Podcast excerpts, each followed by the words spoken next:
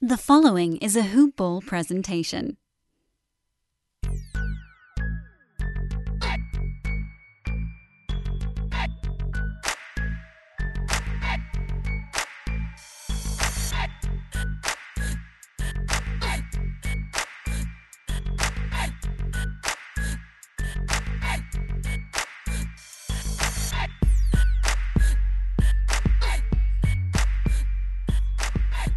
My name is Lawrence Brooks, and you're listening to the Hoopball Mavericks podcast. Ever since I started this podcast, people have been asking me for my betting tips. I always get asked, who you got, Lakers or Clippers, Brady or Mahomes? And I'll tell you what I tell them. Where you bet is just as important as who you're betting on. That's why I tell people to bet with MyBookie. My bookie rep is rock solid, and they got the best odds, contests, and promotions in the business. They're the only place I trust to handle my NBA related bets. The one sportsbook guaranteed to give me the best lines for Tuesday night basketball, Thursday night, Saturday playoff games, and everything in between. And you know me, I don't give my stamp of approval easily. To earn it, you've got to be the best at what you do, and MyBookie is the best sports book out there. Period. It's simple. Sign up, enter promo code HoopBall, and get your deposit matched away halfway up to a thousand bucks. Head over to MyBookie if you want to add a little excitement to the sports you love and the games you bet. Bet with the best. Bet with MyBookie. Again, thank you all for joining the Hoopball Mavericks podcast. Again, I am your host, Lawrence Brooks. We are back after a game six loss. I can't say that I'm, I don't know if I'm upset. I don't know if I'm disappointed. I don't know if I'm just numb because clearly the Mavericks send us for an emotional roller coaster. Being fresh off the game, I cannot pinpoint where I'm at. So this might be a little bit of a tangent. So just bear with me, follow with me, and just hear me out as this is pretty much an instant reaction to what I just saw. Um, side note to that, my computer was I don't know what happened with my computer, but I definitely had a, had thoughts on last game, but I had to take it to get it repaired. It was freezing. I don't know what was going on, but we're back. Anyway, moving along. So, in this game that the Mavericks lost 104-97 and the series is tied 3 3. Tied at 3 3, and the Mavericks were in great position to get this win and close this series out. But it did not happen. Um, they're still a team, we have to keep in mind, they're still a team that's relatively young when it comes to playoff experience. Their leader is extremely young. Luka Doncic is only 22. They don't seem to have a solidified number two guy. And that's not really a shot at Porzingis. It's just more so the facts. And for me, when looking at what kind of transpired in this game, I mean, Porzingis would be an easy target, and we'll get to him in a second. But for Luka, he just he he was uncharacteristically unaggressive in moments that he could have been more aggressive most notably in the fourth quarter. Fourth quarter, he has not been great in this series. He's averaging around five points per game in the fourth quarter.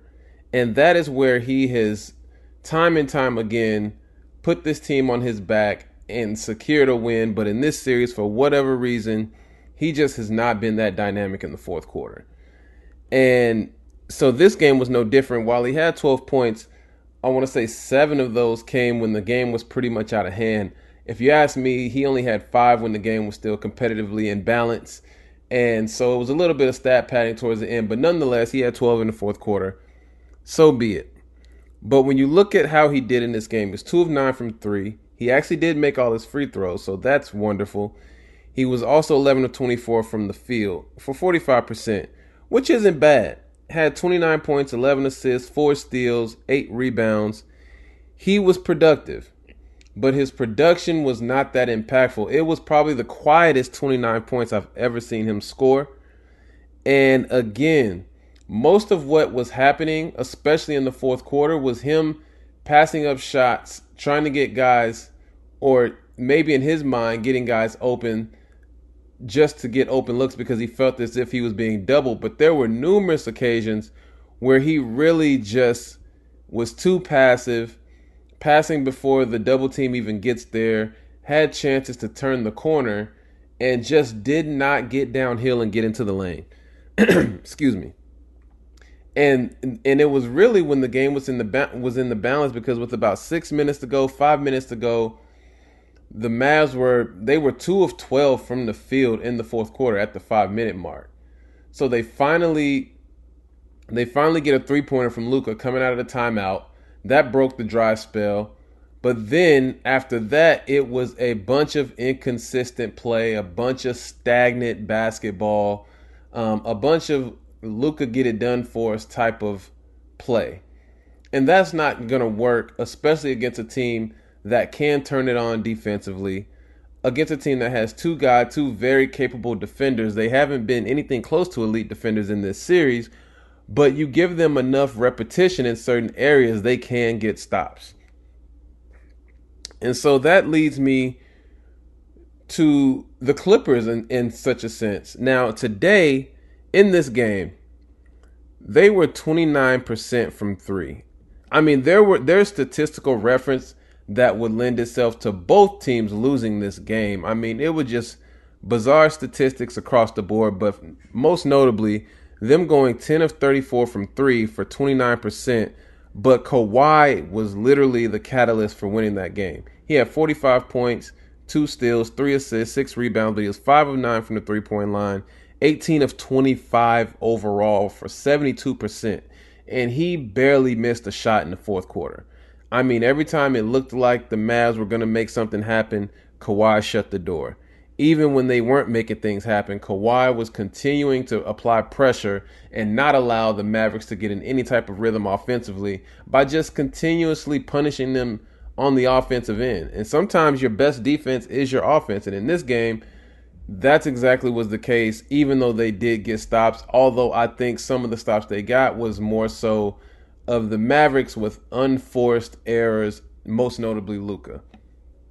So Luka did get some help from Tim Hardaway Jr., which was a terrific sign. He was 9 of 19 from the field, 4 of 11 from 3. He ended up with 23 points, and I thought that was going to be enough to help. But, you know, last game they only had two guys in double figures. That was Tim Hardaway Jr. and Luka, but you got 12 from Boban today. You got 23 from Hardaway, obviously, and you got 11 from Dorian Finney-Smith, another guy who has who he woke up a little bit more from from uh, on the offensive end today, and so that was helpful.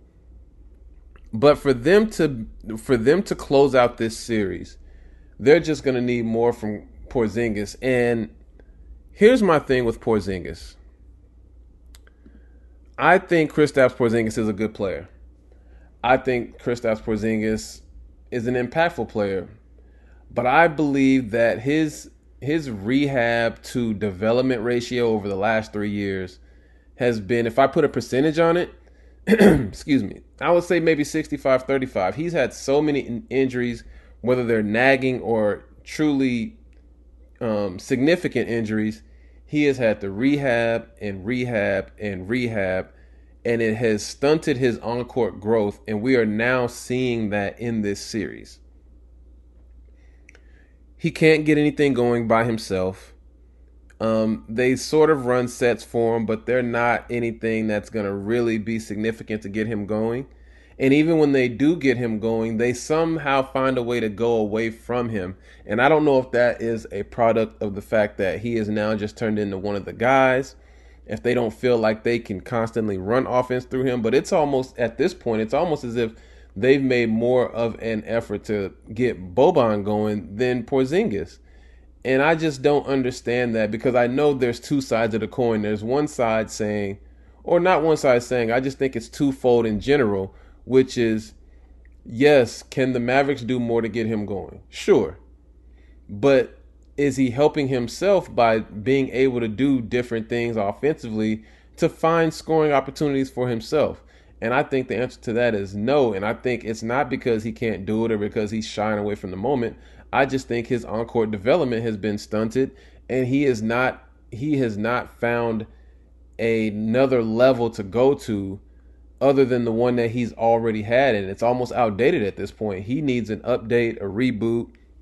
He just needs more development and more um more on-court action not necessarily game action. He needs skill development, things that he can go to a little more strength, things that can make him a little more dynamic, opportunities to put the ball on the floor a little more. So he needs to improve his ball handling a little bit. But at this point, I just see a guy who is just struggling to find his way because his injury history is starting to it's starting to take effect in terms of what he can do. And I know he seems to be disgruntled. I know it I I know I can you can tell that he's a little frustrated out there. But it's not all his fault and it's not all the Mavs' fault. It goes hand in hand. And because of that, that could be very problematic in a game 7 where they're going to need all hands on deck. And they used to run the pick and pop with him and Porzingis, with Luke and Porzingis a lot. They've gone away from that. He doesn't really get any mid-range opportunities that um, that often anymore. Not saying that guys look him off, but I think that he doesn't command as much presence on the court. So even when he has opportunities to make something happen, guys aren't necessarily instinctively looking for him to get him the basketball. And so that's really causing an issue. So you know, it's just a, I, I think that's where that's where I'm at with Porzingis. I'm. It's not even like I'm upset with him. I just kind of think that his whole, his entire situation is a little. There's a little blame to go around on both ends, and it's not going to get any better anytime soon. And it will be interesting to see how this season ends. If it ends in this game seven coming up on Sunday, or if they continue to move forward but I'm sure they're thinking, what can we do to help him get better, or how can we get him out of here? And for the Mavericks, they're going to need to find more scoring opportunities, uh, especially guys that can make plays, because the Luka do it all for us offense just is not going to work, especially against the Clippers in a closeout game. I even was I live tweeted this as well and was talking about the fact that Luka cannot do all of this by himself. And while Tim Hardaway is great, they need someone else that can just go make plays. And Jalen Brunson, they mixed in a little bit of that. I suggested they play a little bit of him more because he's a guy who can make plays off the ball, but he's a little guy. He's not as consistent, and he's just not on the level of the guy that they actually need, even though he's a good player. I like Jalen Brunson, and he plays well. He was a plus nine tonight. He only had seven points. He was three of eight from the field, not his greatest of games. But again, he's a solid guy coming off the bench, but they need another bona fide starter legit option guy that they can go to that can make plays and allow Luka to either be off the ball, making um, off the ball, spreading the floor, or just giving him a rest offensively with someone else that can go consistently find opportunities for himself and for others. And so hopefully that doesn't hurt him, or hopefully that doesn't hurt the Mavs in game seven. But one of the trends has been they were shooting the ball really well and they've started to come back down to earth the Clippers have not shot the ball that well in these last few games. Overall, in this series, not the greatest. That could actually turn around in game seven. Because again, this zone, you would think for a team like the Clippers who've led the, the league in three point shooting this season, would find their rhythm, especially in a zone. But the zone bothered them again. They start again. The Mavericks. They started Boban and Porzingis. They went with that zone look. They slowed them down from getting into their mid-court off. I mean, uh, mid-range offense. So that didn't happen, and they forced them to take threes. And Reggie Jackson started off the game hot, and a lot of their offense was going through him, which I thought bode well for the Mavericks because the more he's taking shots and the more he's involved in making stuff happen, other guys are quiet, and I thought that would lead to Kawhi and Paul George um, you know, maybe having quieter games. And boy, was I wrong about Kawhi Leonard because he literally shut the door on this game, most notably in the second half. I mean, he literally had 39 points in the final three quarters. And so, for a guy like that who's a stud, a guy who's a superstar, they can wake up at any time. Foolish of me to think that the Reggie Jackson experience was going to hamper anything that him or Paul George was going to do, especially with Kawhi Leonard. Um, he just he just got in a rhythm found his found his mojo and just completely took over this game. And we were waiting on Luka to do the same, and he just did not. So here we go with a game seven. There's so many adjustments that have been made. I don't know what adjustment the Mavericks need to make in game seven, but I know one thing. I know Luka will be extremely aggressive. I know he will look at the tape. I know he will see where he was too passive, and he will capitalize on that in a game seven because they don't have anyone that can defend him. And, and at this point, the Mavericks' best hope is a dominant Luka. But if he doesn't get 40, it can be a dice roll, and that's and that's just that's a sad situation for the Mavericks to be in. But again, we're here. They've at least got it to a game seven, and now it's just a toss up. Anything can happen. This is the first series in playoff history where both teams have won all road games. Hopefully that trend continues on Sunday. So we shall see. So thank you guys for listening. Again, my name is Lawrence Brooks. This is the Hoopball Mavericks podcast. Please subscribe and download on all streaming platforms. Leave a five star review. Tell me how you like it. And also, please follow us on Twitter or follow me on Twitter at LB Said It. That's L B S A I D I T and at Hoopball Mavs. Can't wait for this game. We're going to see a lot. Um, the Mavericks are going to show exactly what they're made of, and I think they can get this one, but they're going to have to go take it. It's not going to be given to them. Expect the best from Kawhi. Expect the best from Paul George. Expect them to play a spirited home game because all you can ask for is a game seven in your own house. And so if the Clippers can't win this one, I don't know what to say. So the pressure's all on them. They have every every reason to win this game. They're the the more superior roster. Although Luka, I think, has been the best player on the floor in this series. He can, if he can do it one more game, he can really send this team home and further cement his legendary status as such a young, talented player. So, you guys have a great weekend. I will talk to you soon. Sunday can't get here fast enough. Let's go. Go Mavs.